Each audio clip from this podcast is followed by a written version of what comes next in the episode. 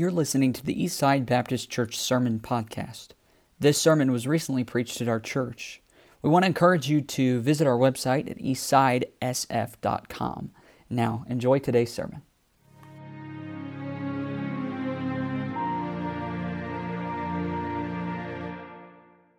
We'll be in Genesis 44 uh, this morning, and you can go ahead and stand if you found it. We're back in Genesis today, and you know, the hard part about, about uh, going through this narrative about Joseph, I mean, it's the longest narrative about one person um, in, in the Old Testament, I, I, at least in, in the book of Genesis, and, and it goes chapter after chapter, so you feel like you've got to review every week. And some of you have heard this story. You could rehearse the story of Joseph, and I understand that. Um, but you also, uh, in, when you're preaching, you also have to give context every week. And so let me just remind you of a few things, we'll do some more review in a minute. Joseph's brothers have come back for food. They've come back the second time to Egypt to get food. There's a major famine in the land, and uh, Joseph's brothers are back the second time to get food. This time they brought Benjamin. And in chapter 43, where we were last time, Joseph throws them a big feast. He has them to his house for lunch, and then he gives Benjamin, you remember how much he gave Benjamin compared to everybody else? What was it? It was five times as much food for the youngest brother than the other brothers. And when brothers, when that kind of stuff happens in most situation, um, th- those are fighting terms, okay? But in this situation, that's what Joseph was counting on. He was putting them in a position where he could see how they would respond to the favorite. It's been 22 years since he was the favorite. And they threw him in a pit and they sold him as a slave. And so he's trying to test them. They don't know he's their brother. He looks like an Egyptian to them, and they speak Hebrew. They don't even know he can understand them, understand them, but he hears every word. He knows what they're thinking and what they're saying, and he's trying to see if there's a sense of jealousy in their brothers. And yet at the end of chapter 43 says they eat happily. They're okay with the fact that the brother, the favorite, is being treated better than them. And that's where we start in verse 1 it says, and this is his final test. That's what, that's what my, my, my chapter title says. Um, and I don't know if yours has that as well, but Joseph gives them one more test to see one more time where they are. Look at verse 1. And he commanded the steward of his house, saying, Fill the men's sacks with food as much as they can carry, and put every man's money in his sack's mouth. That's the second time he's done that.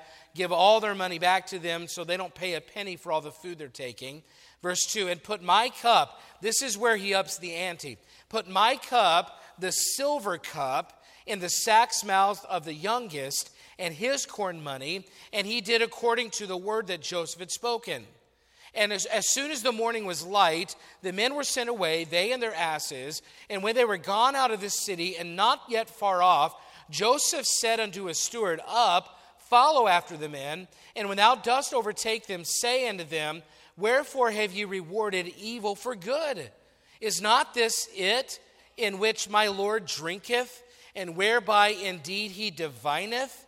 Ye have done evil in so doing. Now, just so that we understand, um, in ancient customs, especially in, in the pagan religions, they would have considered a cup sacred. And the, there were cups that they would have considered as something that, that someone could divine or, or, or see the future through.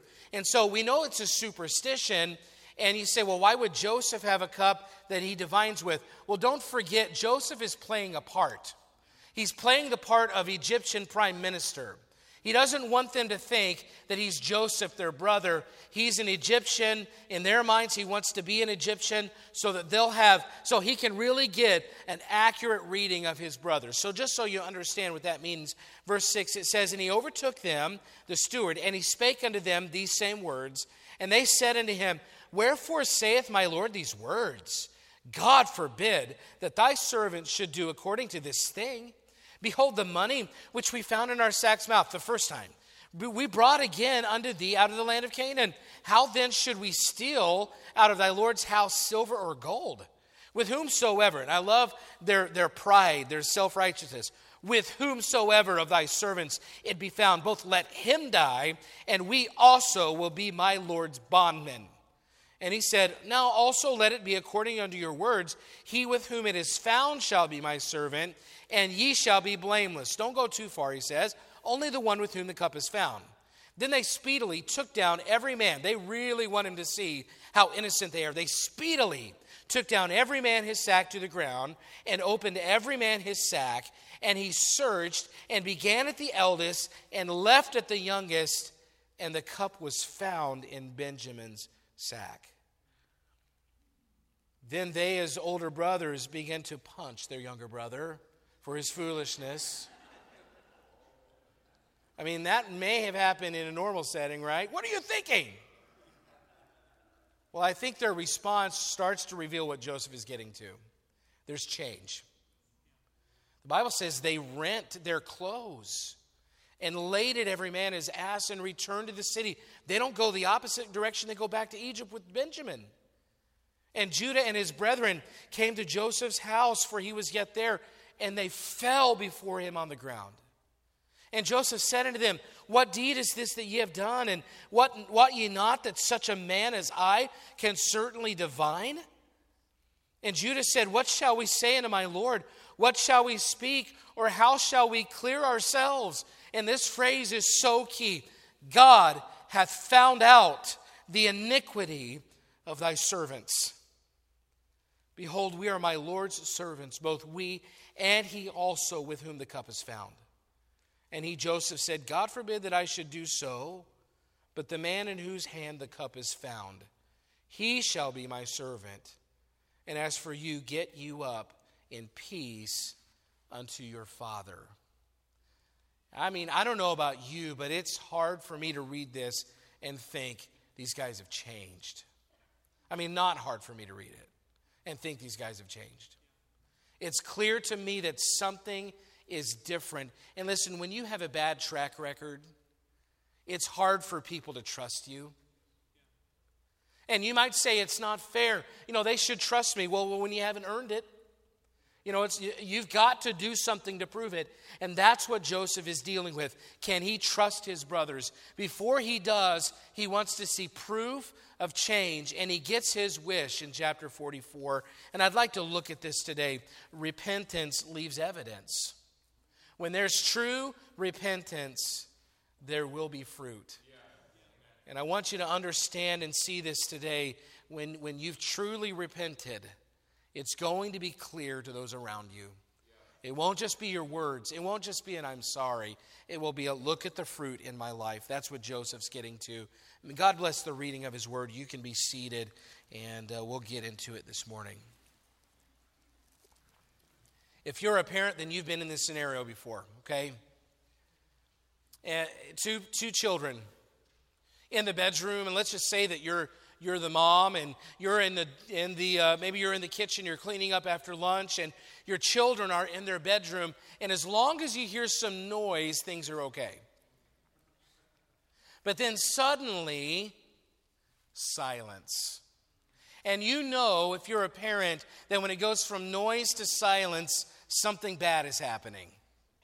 And so you wait and you stop the water and you're thinking what's happening next and suddenly exactly what you thought would happen happens and a cry a scream of agony comes out of the bedroom. So you i mean you don't run to the bedroom at this point because this has happened before. You walk with, I mean, determinedly, you walk to the bedroom and you open the door and you look at child number one and child number two, and child number two has a mark on their face. And child number one has a toy in their hand, the same exact shape as the mark on the face of child number two. And you put two and two together really quickly. But, you know, children are more complicated than that. And so you start to ask questions, and child number two says, He hit me. And child number one says, No, I didn't. And so you can read the room, you know what's happening, and you, you know what happened. You, child number one uh, hit child number two because child number two, you know, uh, so child number one took the toy, child number two maybe hit child number one first, child number one returned the favor with the toy. I mean, you know how it goes. And so you take off your dishwashing hat, ladies, and you put on your judge, jury, executioner hat. And now it's time to, to take, the, take this through the due process. And, and so you set up the stuffed animals as a jury and all of that, you know. The, no, no, you, you, you, you understand what's happened. Uh, you talk to child one, you talk to child two. You, you realize both of them share blame in this interaction. And so you deal with both children as you should in a biblical manner, not in anger, uh, but making sure they understand what they've done wrong and they feel the consequence of what they've done. By the way, there's a healthy way to, to discipline children. It, it's in the Bible. And, and, and spanking is allowed in the Bible. There's a rod of correction, but not ever to the point that it gets to abuse okay? And it's okay uh, to take your children. It's not always maybe that that has to be done, um, but but you take it through the due process and you talk to your children. And but what's one of the things along the way every time that if you're doing it the right way that you have your children do with each other? What do you say? You apologize, or you say something like this: Child number one, because you don't use their names. I mean, this is a formal setting. Child number one um, say you're sorry and ask forgiveness. So, child number one, here's how it goes, right? Child number one says, I'm sorry. Will you forgive me? And child number two says, I forgive you. I'm sorry too. Right? I mean, you've seen this before. And you know, when that happens, uh, there's parents looking at children right now, okay? And you know, what happens in those situations is you know there's not repentance. So you know in the next 30 minutes or so, you'll probably be right back in the room dealing with the same issue. Why? Because there wasn't true sorrow. Because there wasn't true repentance. Because there was no, I'm sorry. Can, can, is it true that I'm sorry? Can just be empty words? Absolutely. I had a friend in Bible college, and he was one of those guys that was really fun to be around when he was in a good mood, and yet he often wasn't in a good mood, and he would lash out and do things um, that, that you know, weren't very nice or kind. And I'm telling you, the guy was the best apologizer I've ever been around. He always found himself saying, I'm sorry. But after a while, what do you start to do with somebody like that? Well, you say, okay, I forgive you, but what do you expect to happen again very soon? You expect them to be back apologizing again because the words that they used didn't reveal any heart change. They're simply saying, I'm sorry, because they want to make things right in the moment. And listen, we can be that way. We can be that way with each other. We can be that way with God. I mean, I can't tell you how many times I've been to an altar and I'm saying sorry about the same thing, and yet the next service, I think I've got to be right back again because there wasn't true, genuine sorrow. There wasn't true, genuine repentance. It was lip service and not life change. But listen, genuine repentance has fruit as evidence. If you're honestly repentant of your sin, it's going to show up in the way that you live your life. It'll be more than words for you. And that's what Joseph, and we're going to look at that and apply that, but I want to get there through the story here. That's what Joseph is trying to get uh, his brothers to see. He is looking for fruit in their lives. And see, there's a terrible famine that has impacted this whole part of the world, and, and the only place with food was Egypt. And we know that God had elevated Joseph to the point, to that position. Remember, he, he could interpret dreams, and because he could interpret dreams, Pharaoh had dreams about seven cows being eaten by seven uh, unhealthy cows and seven healthy ears of corn being eaten by seven poor ears of corn. And, and Joseph said, What's going to happen is there will be seven years of, of abundance, followed by seven years of famine.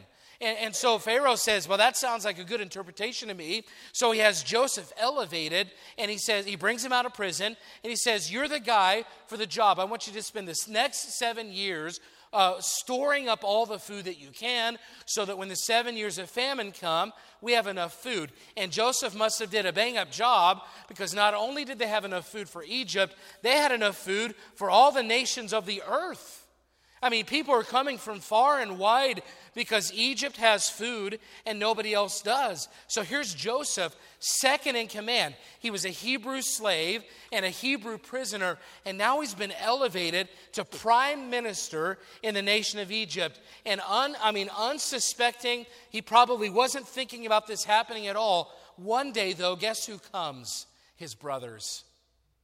Joseph's brothers come and they are asking for food. And this Joseph had been estranged from them at this point for over 20 years, probably about 22 years now. The last time he saw his brothers, he was 17 years old. He was the favorite. Jacob had given him a coat of many colors, and Joseph had dreams that his brothers would bow down to him.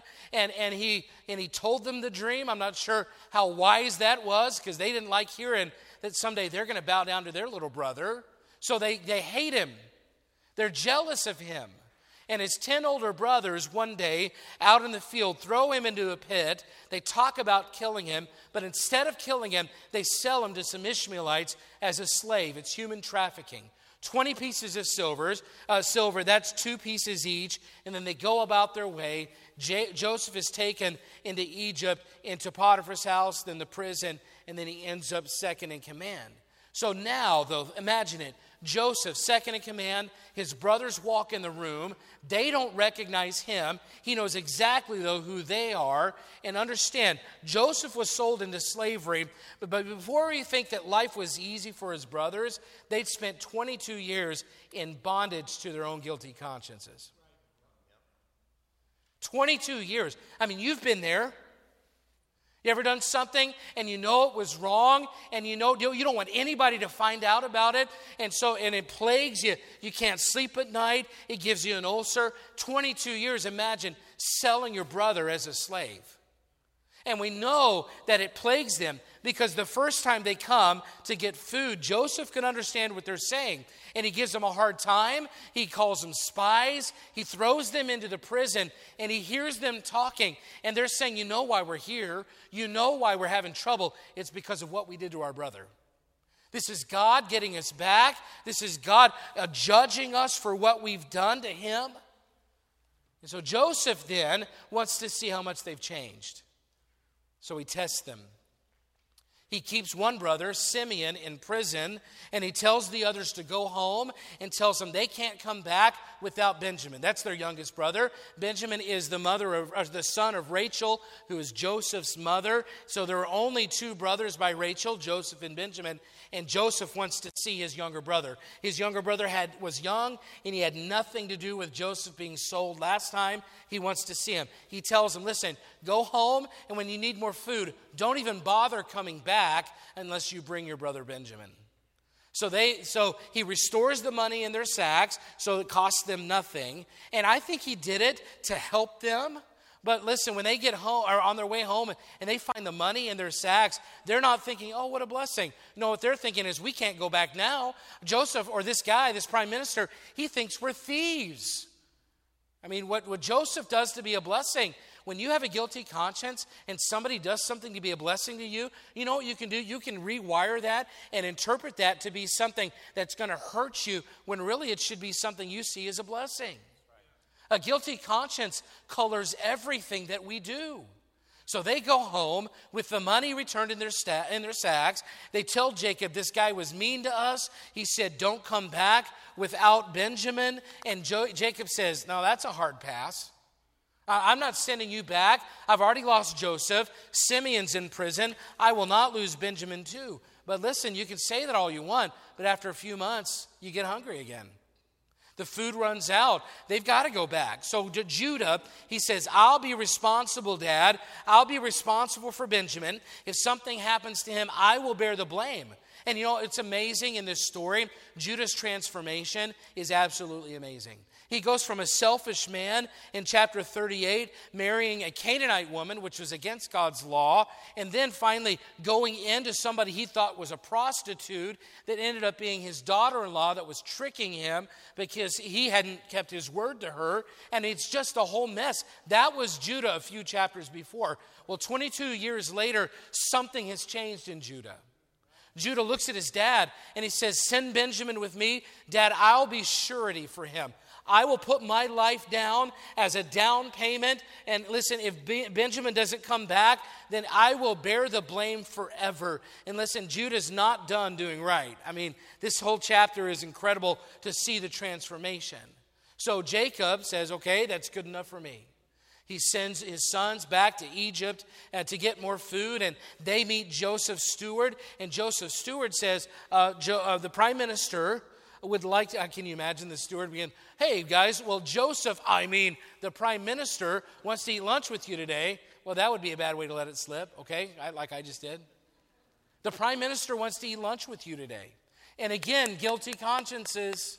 What should be exciting that we get to eat lunch with the prime minister? That's awesome. No, they've got guilty consciences. And you know they're saying? Oh, I mean, he just knows that we took the money. He's, we're going to answer for this. They're so used to the guilty conscience.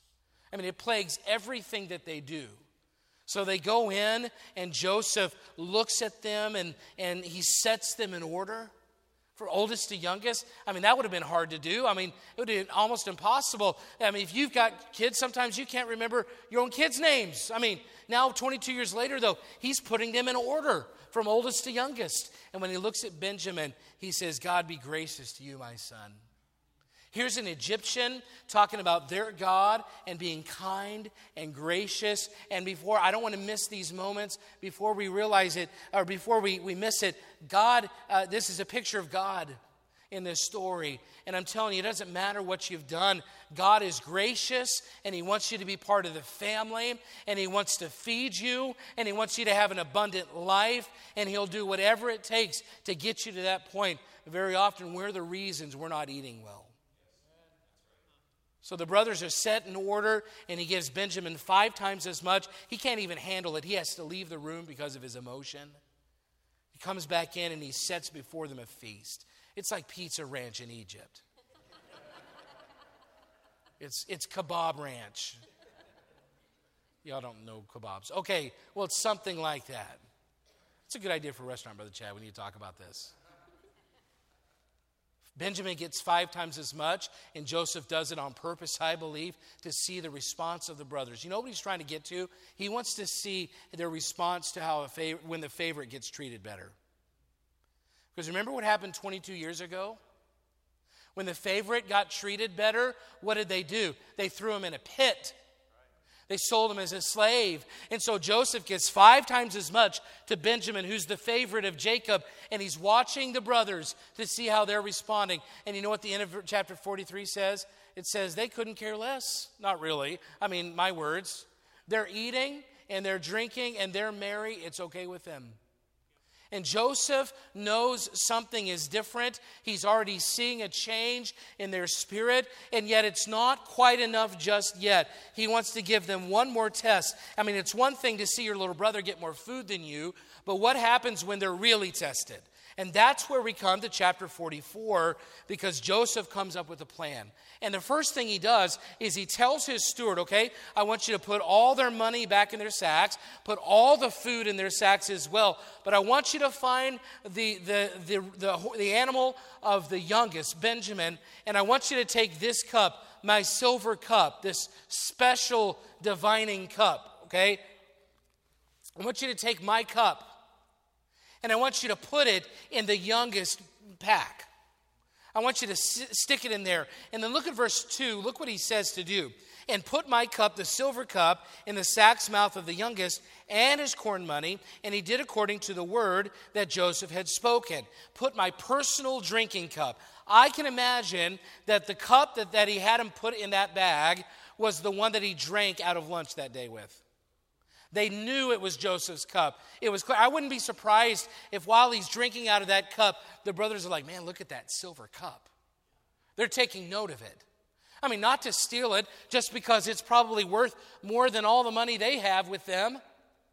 And so take this cup, put it in the sack's mouth, and then let them go away. And the next morning they get up to leave. And look at verse 4.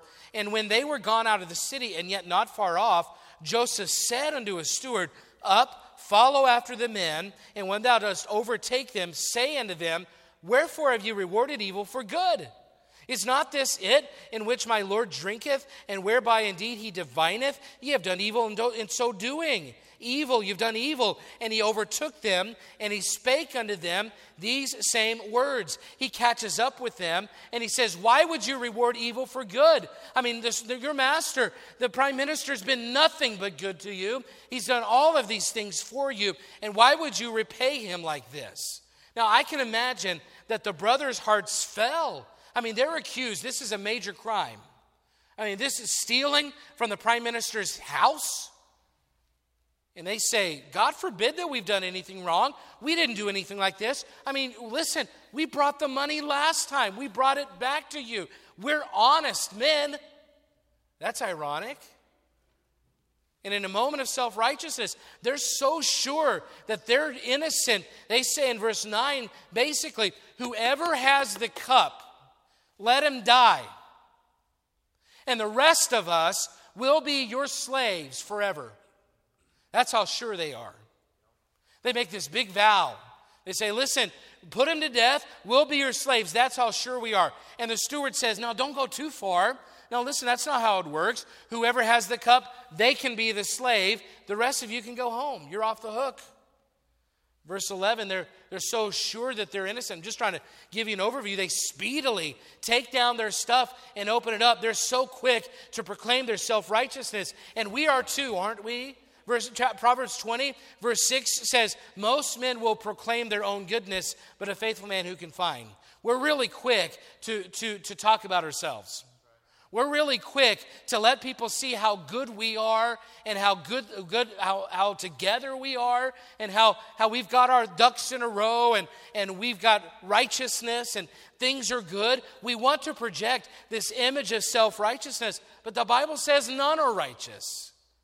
All have come short of the glory of God. So the steward says, Okay, I'm going to look through all your packs. And he goes from oldest to youngest. I mean, Reuben and Simeon and Levi and, and Judah and Dan and Naphtali and Gad and Ash, uh, uh, Asher and Issachar and Zebulun, all the way down. He finally gets to Benjamin. And guess what happens? There's a cup. The silver cup. You think, man, this is no good. His brothers are thinking, what happened? What are you doing? And I mean, Joseph is doing this in this moment right here. He's trying to get them to this point. You say, why would he do that? Well, understand he's putting them in a position where they'll have to be confronted with how much they actually love their brother. I mean, he wants them to feel the weight. He wants them to feel, uh, listen, I want you to, I want them to feel that they have to make a choice between myself or my brother. I mean, so Joseph gives him an out. I mean, he says, Only the brother with whom the cup is found, only that one will be my servant. The rest of you can go free. He wants to see their response. He wants to see if there's change, if there's change enough to affect how they deal with the favorite. Because the last time they had a favorite brother, they sold him for 20 pieces of silver.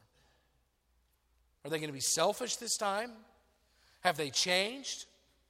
Is there repentance? Now, listen, I believe that Joseph gets his answer. In verse 13, it says, They rent their clothes and laid at every man his ass and returned to the city. The Bible says they didn't leave Benjamin, they followed him back to Egypt. You see, the Bible says in Matthew chapter, uh, chapter 3, verse 8, Jesus says, Bring forth therefore fruits meet for repentance. In other words, what Jesus says is the one way to reveal that there's been change in your life is there should be fruit, there should be proof, there should be evidence. And I would say it from this point on that we have fruit after fruit, after evidence, after evidence, after proof, after proof. We have fruit that his brothers have changed, that there's something different about them because they go back to Joseph's house. They don't leave their brother alone. They go back and they fall on their face. They show great humility. There's no pride, there's no self defense. And Joseph says, How could you do something like this? You can't get something past me. I mean, you, you honestly think that you could get away with this? And then more fruit comes in verse 16, and this is such a powerful verse from Judah. I want to read this one, verse 16. And Judah said, What shall we say unto my Lord? What shall we speak? Or how shall we clear ourselves? God hath found out the iniquity of thy servants. Behold, we are my Lord's servants, both we and he also with whom the cup is found. You know what Judah is saying? He's saying, Our God has revealed it. We're sinners. Our God has made it obvious that we are not innocent. And, and it's so in, interesting. Listen, uh, Judah could have said, It was Benjamin. He's young. He doesn't know what he's thinking, but he had the cup. It wasn't us. No, he's not thinking, um, you know, it's got to be Benjamin's fault. No, you know what he says? He says, We're all guilty. Uh, we, we all are sinners.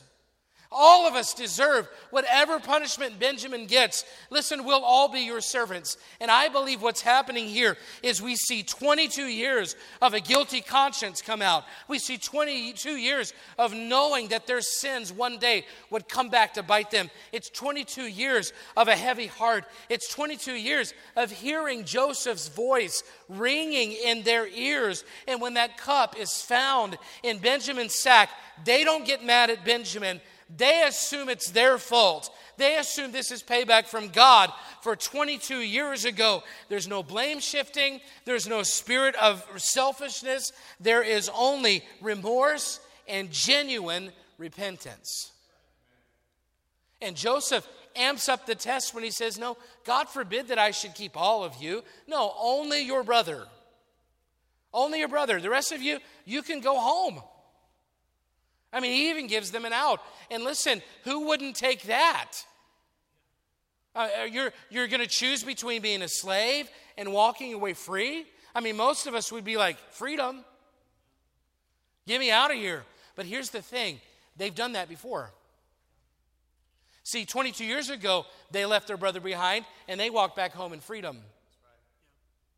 But listen, there's no such thing as freedom when you have a guilty conscience. And Joseph was a slave and Joseph was a prisoner. But I, I would submit to you that his brothers were more miserable than he was because they had a guilty conscience. They had, they had a weight on their shoulders. They had a tough time sleeping at night because of what they had done. And I'm telling you, what Judah is saying right now is give me slavery over that feeling again. Put me, put me to work in your house for the rest of my life. I'm not leaving Benjamin. He says, I'll, I'll bear the blame. I mean, old, old Judah, you know what he would have done? He would, be, he would, see it, he would say, See you, Benjamin.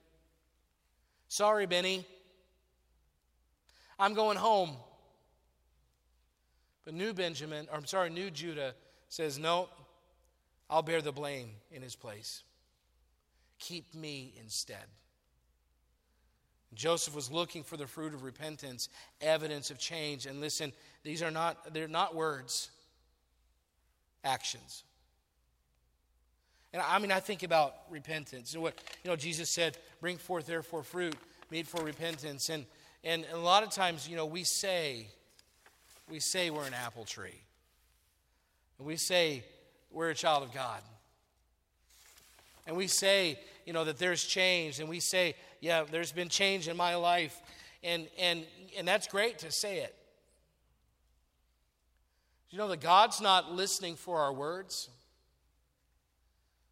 God's looking at the fruit in our lives. And before we think that repentance is a thing of, of years gone by, no, listen, we are the brothers in this story. And our past is marred by sin. And just like Joseph's brothers, our track record is not good. All of us have sinned, and all of us have come short of the glory of God. And the Bible says in Isaiah, even our righteousness is as filthy rags. And we are by nature selfish. We are by nature self serving. And as much as we don't like to admit it, uh, we are quick to declare our innocence. And, but listen, there's no way around it. We are by nature broken by our sin. And you know what would happen? We would live and die in the condition that we're in if God didn't love us. But He does. And just like Joseph, the Lord puts us in a position to be tested so our sin will be revealed and be dealt with. And I mean, even right now, listen, folks, even right now, God has brought you here this morning and He has you here for a reason. In His sovereignty, you are here. And some of us think, well, you know, it's just what you do on Sunday mornings. You got to go to church. So I'm here because we got to go to church. No, do you understand that God has brought some of us, and many of us may be here this morning, to reveal our true condition. And as the word is being preached and you're feeling conviction, you think, well, God's just being mean, and I don't like I don't like the feeling I get at church because God's just mean. No, that's not God being mean. That's God putting you in a position where your true condition will be revealed. And before you think it's mean, understand that is God's mercy and love that He would let you know that you're in a bad condition so that you can get that thing fixed. Is it mean if you aren't feeling well? Is it mean for you to go to the doctor and the doctor to run tests on you and take blood work and do scans and then come back in the room and say, I'm sorry, I hate to bear the bad news, but you've got cancer? Some of you have had that appointment before. You know what that's like. Well, did you tell the doctor, hey, that was mean? You're a, you're a big old meanie. You're not allowed to talk to me like that. That's not mean of the doctor. You know what that is? That's the most that's the best thing the doctor could do for you. Because if you were to continue on in your condition with cancer and never know it, you know, it wouldn't be long and you would, you would be in really bad shape. The doctor telling you that is his way of putting you in a position to get it fixed. And this morning, God has brought some of you here. And listen, I'm looking at some of you that need to get your hearts right with God. And you know you're not where you ought to be. And you think, well, I hate church because I hate the feeling. No, that's the Holy Spirit revealing his love and his long suffering and his mercy for your life. He wants you to get fixed today. He doesn't want you to leave the same way. That would be like walking out with cancer and never doing anything to fix it. I'm telling you, if you don't take the steps to fix your sin, it will destroy you far worse than cancer ever did a body. God's brought you here out of His love and His mercy to help you get things right. And Joseph's brothers are in the same position. God wants, to, wants them to get things right. And you say, well, why does God want them to get things right? Well, understand, God has pretty big plans for this family. He wants to take them from where they are to some, some place that nobody's ever been before. I mean, just think about Judah. Judah's own family one day would produce Jesus Christ, the Messiah, the Son of God. And what if in this story Judah had said, See you, Benjamin? I happen to believe that God would have said, okay, I'm going to give that privilege of producing Jesus Christ coming from Judah's family, I'll give that to somebody else. And I believe that God would have, have, have done something different if Judah had not repented of his sin. God may have said, you know what, all these blessings I want you to have. I'm speculating, but I'm just saying, if God, all these, all these blessings God wants, wants him to have, I'm going to take them all away because you have a heart of hardness. And you won't make things right, and you won't be humble. And listen, God wants to bless your life. God has big plans for you. And you say, God doesn't have big plans for me. For me. Nobody thinks about me that way, except that God says, I have big plans for you. I know the thoughts I think about you, and I, thoughts of this, not of evil, but of peace, that you may have a certain expected end. I want something really good for your life, and you don't know what He has waiting for you around the corner. One thing I know that He has for everybody is He wants you to be saved. And we know that the Lord's not slack concerning His promise but is long suffering. And we know that the Lord is not willing that any should perish, but that all should come to repentance. He wants you in your condition that you're in this morning to have a change of mind about your sin and to say, no, if I go that way, it's like walking out of the doctor's office with, with a cancer, a positive cancer test, and doing nothing about it. And listen, your spiritual life is at risk of being destroyed by sin. And this morning, God has given you an opportunity to repent of that sin and come to Him and be saved today. Listen, God wants you to be saved and He wants you to be blessed, but you'll never experience either until you repent of your sin. Okay, so what does it mean? Well, just like the brothers, there are three things. A lot of times we say, Oh, I'm repentant. Oh, yeah, I'm repentant. I'm sorry. Or we're sorry. Yeah, I'm sorry. No, God's not looking for words, He's looking for fruit. And He's looking for this fruit in our life. And if you want to repent, here's what you need to do you need to take responsibility for your actions. You need to stop shifting the blame. You need to stop saying it's somebody else's fault because you are making your own choices. Don't point your fingers at somebody else. Don't say, well, this is how I was raised. No, say, I'm the guilty one. I've made the decision to sin before God. Therefore, I am guilty. Take responsibility for your action. That's the fruit that God's looking for. God's also, fruit number two, He's asking, looking for you to be humble before Him. You know, pride is an affront to God, it's an abomination to God. These brothers, when they came to Joseph, they didn't stand there and say, We don't know how the cup got there. You have to figure it out for yourself. No, what the Bible says, they came into his presence, they fell on their faces. They bowed before God in humility. They had no pride. They weren't trying to get out of it. They weren't trying to prove anything. They knew they were guilty. So, fruit number one, take responsibility. Fruit number two, be humble before God. We're so full of pride. We don't want to admit we're wrong, but we're all sinners. Fruit number three, accept the consequences. Take responsibility, be humble, and accept the consequences. And say, I did the crime, I'll do the time. I'm the guilty one, I deserve whatever's coming to me. Don't let anyone else suffer for my sake. I'll bear the blame. That's what these brothers had. They took responsibility, they were humble, and, and they accepted the consequences of their actions. That's repentance. Finally, come clean. Finally, admit what you did. Finally, say it out loud. Make it right with the person that you've wronged. Be willing to have it cost, even if it hurts you. We need a spirit like Judah had. I, I just want you to read his words. Okay, we're going to read in verse 18. And I want you to think about the difference between somebody who doesn't take responsibility and somebody who's not humble and somebody who's not willing to accept the consequences. Look at verse 18. So after Joseph says, first of all, Joseph says, "Now listen, you guys can walk away free. No big deal. Just go. It's no big deal. I'll keep Benjamin. What is, what's the first thing Judah, uh, Judah does in verse 18? Look at the first few words. It says, Then Judah came near unto him. You know, when you're truly repentant, you don't walk away from God, you draw near to God.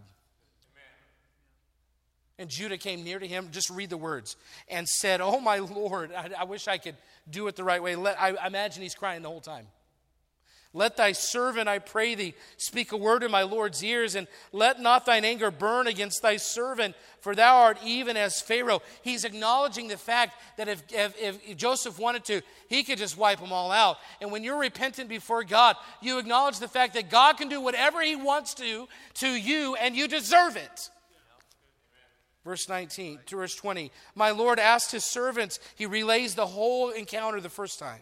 My Lord asked his servants, Have ye a father or a brother? And we said unto my Lord, We have a father, an old man, and a child of his old age, a little one, that's Benjamin, and his brother Joseph is dead, and he alone is left of his mother, and his father loveth him. And thou saidst unto thy servants, Bring him, Benjamin, down unto me, that I may set mine eyes upon him. Don't let your mind wander. Try to pay attention to his words. And we said unto my Lord, The lad cannot leave his father, for if he should leave his father, his father would die. And thou saidst unto my ser- thy servants, Except your youngest brother come down with you, ye shall see my face no more. And it came to pass, when we came up unto, unto thy servant, my father, we told him the words of my Lord. And our father said, Go again and buy us a little food. And we said, We cannot go down. If our youngest brother be with us, then we'll go down. For we may not see the man's face, except our youngest brother be with us. And thy servant, my father, said unto us, Ye know that my wife bare me two sons. And the one went out from me, Joseph, and I said, Surely he's torn in pieces, and I saw him not since. And if you take this also from me, and mischief befall him, ye shall bring down my gray hairs with sorrow to the grave. I will not make it, I will die. Now, therefore, when I come to thy servant, my father, and the lad be not with us, seeing that his life is bound up in the, la- in the lad's life, it shall come to pass, when he seeth the lad is not with us, that he will die. And thy servant shall bring down the gray hairs of thy servant, our father, with sorrow to the grave. He's going to die, uh, prime minister. For thy servant becomes surety for the lad unto thy, my father, saying, if I bring him not unto thee, then I shall bear the blame to my father forever. Now, therefore, I pray thee, let thy servant abide instead of the lad, a bondman to my Lord, and let the lad go up with his brethren. I will take his place.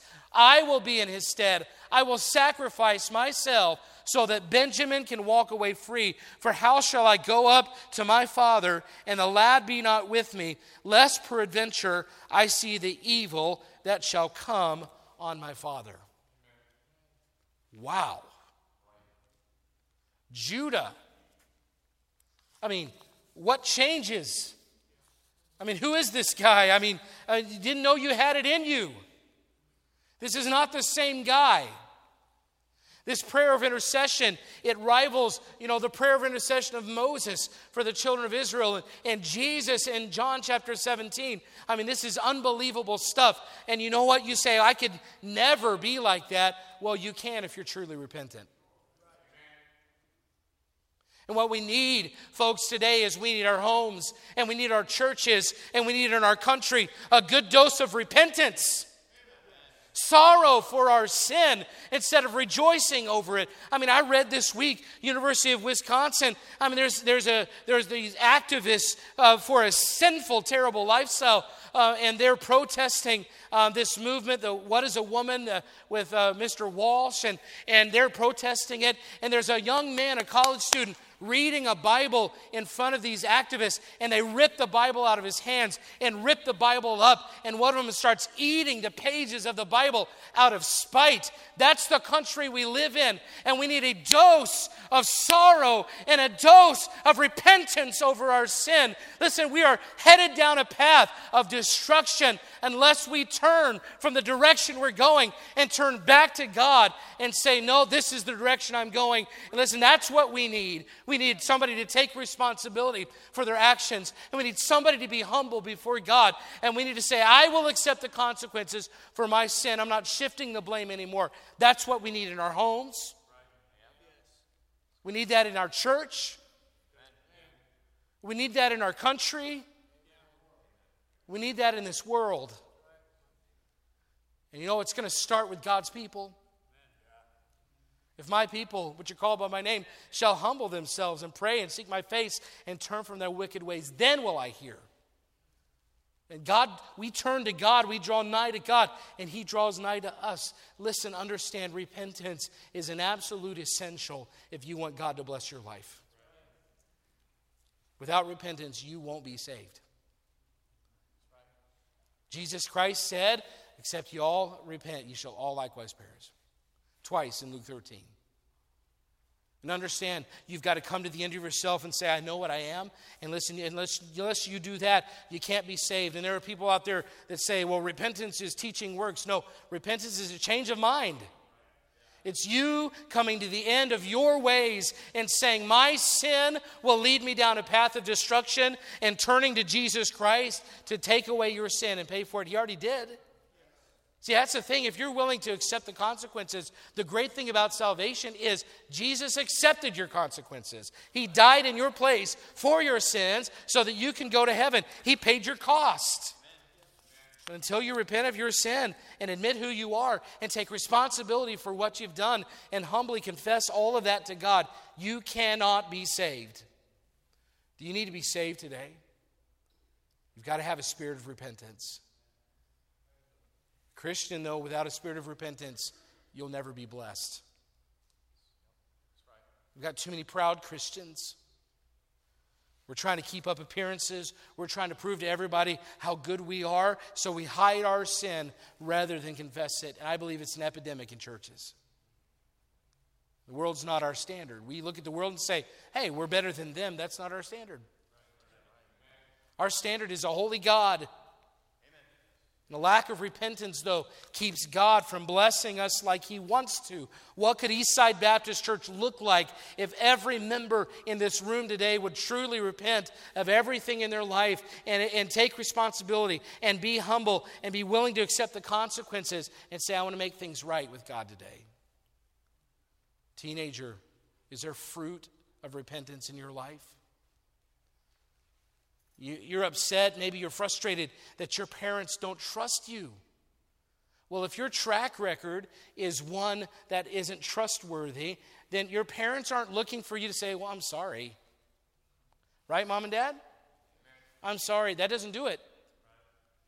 And there may come a time where for a while you're going to have to prove it. How? Well, with your fruit. And there needs to be evidence in your life. And the reason your parents don't trust you, it's not because they hate you and it's not because they're mean. They're trying to protect you from a life of destruction that you're headed down. Is there fruit in your life, teenager? If there's not, then start working toward that. Repent of your sin and show the fruit to your parents. And someday when they trust you again, it'll be for the right reasons. Christian, is there something in your life that Maybe there's an anger issue, or there's a spirit of, of criticism, or there's an offense. And listen, we're good at hiding these things. And we're good at excusing these things. But I'm telling you this God can't bless our lives until we repent of the sin that we're hiding.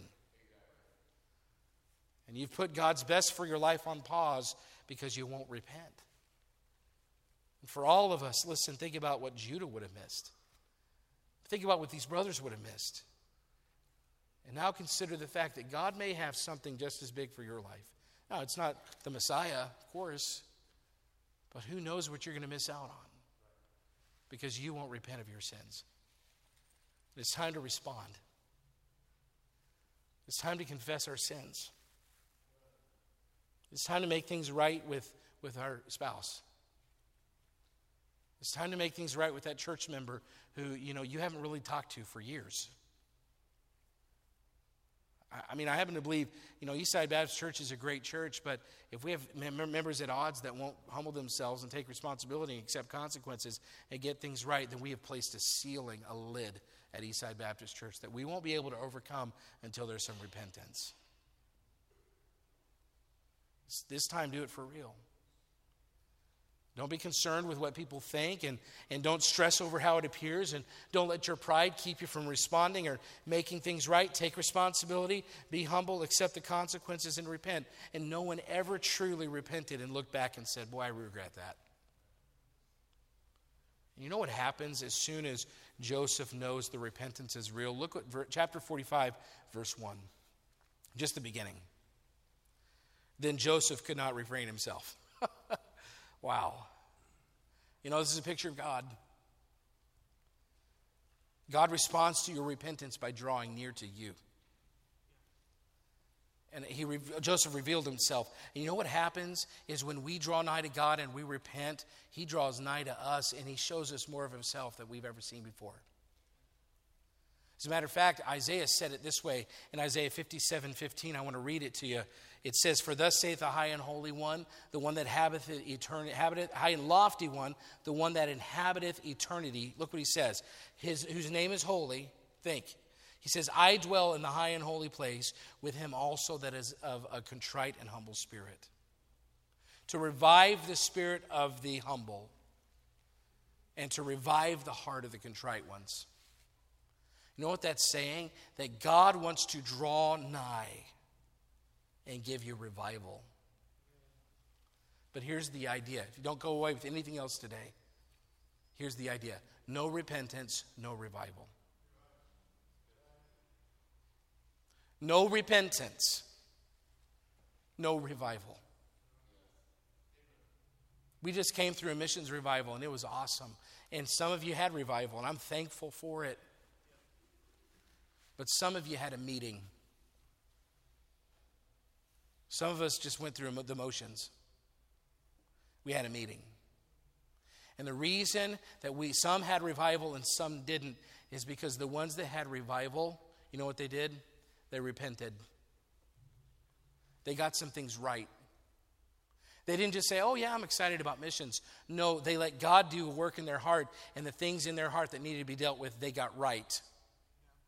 And we can call it revival, we can call it missions revival all we want, and we can raise a million dollars a year if we want, but if we don't have repentance, we will not have revival, and we've just gone through the motions. Listen, no one repents anymore, it seems. No one's truly sorry. In our culture, everyone blames everybody else. But you want Eastside Baptist Church to have God's true blessing and a spirit of revival? God's looking for repentance in this room right now. And if you want to be saved this morning, it's time to deal with your sins, and you can do that right now. We're going to have an invitation. If you'll respond, you can leave saved. I'm telling you, there there's not a better decision you'll ever make. But if you, as a church member or child of God, want to enjoy the blessings of God, I'm talking about internal peace and joy and unity and all the good things that come along. I mean, a good marriage, raising godly children, revival it could be that you need to repent of something in your life that you're holding on to and you haven't made right. Listen, if sin will keep you out of heaven and sin will keep you from God's blessings, then sin is not worth holding on to. What sin do you have that you're holding on to today that you need to repent of? Have you repented of your sins and received Christ as your Savior? You can do that this morning. Have you re, maybe you need to admit your guilt as a child of God and say, I'm holding on to something that's holding me back.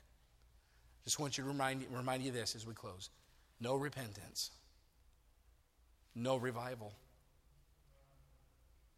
And if we're a people that refuse to repent, get used to being what we've always been.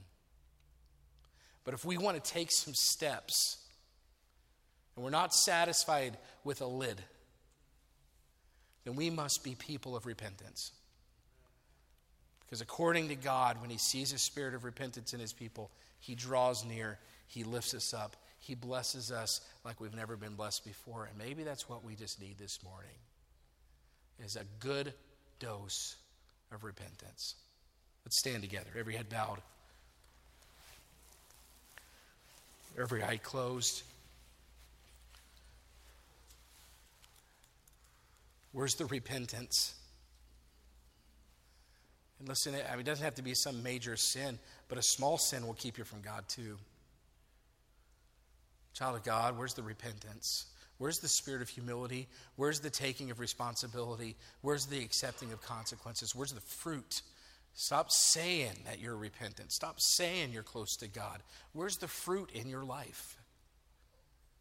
But maybe you've come this morning and you know you're not saved and you need to get that right. You know, if you died today, you, you probably wouldn't spend eternity with God in heaven. And listen, today's the day.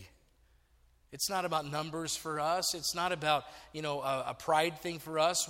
Listen, you don't know if you have tomorrow. You don't know what tomorrow holds. And I want you to know for sure that if you died today, you're on your way to heaven. You can be sure. But it's going to start with some humility and taking responsibility and accepting consequences, and then understanding that Jesus died already. I mean, what a privilege. Listen, repentance is necessary. No repentance, no revival. And if you want things to change in your life this morning, it's time to repent. Father, I thank you for the, uh, the message and, and for the, the truth in God's word. God, it is, it is beyond me that you would speak to us like this, but right now you're doing what Joseph did. You're revealing to many in this room where they really are so they can get it right. Because you love us and you want us to get things right and you want things to change. But really, we're going to either be like Joseph's brothers and we're going to humble ourselves right now, or we're going to walk out the door in pride and, and add another layer of deceit in our lives because we refuse to repent. God, would you help us to be like Joseph's brothers? Would you help us to humble ourselves and take responsibility and admit our guilt and make things right because we want to take the next step? Lord, work, please, God. I pray that you'd hinder those things that are keeping us from taking steps. Do, do a work we know you want to. In Jesus' name, amen.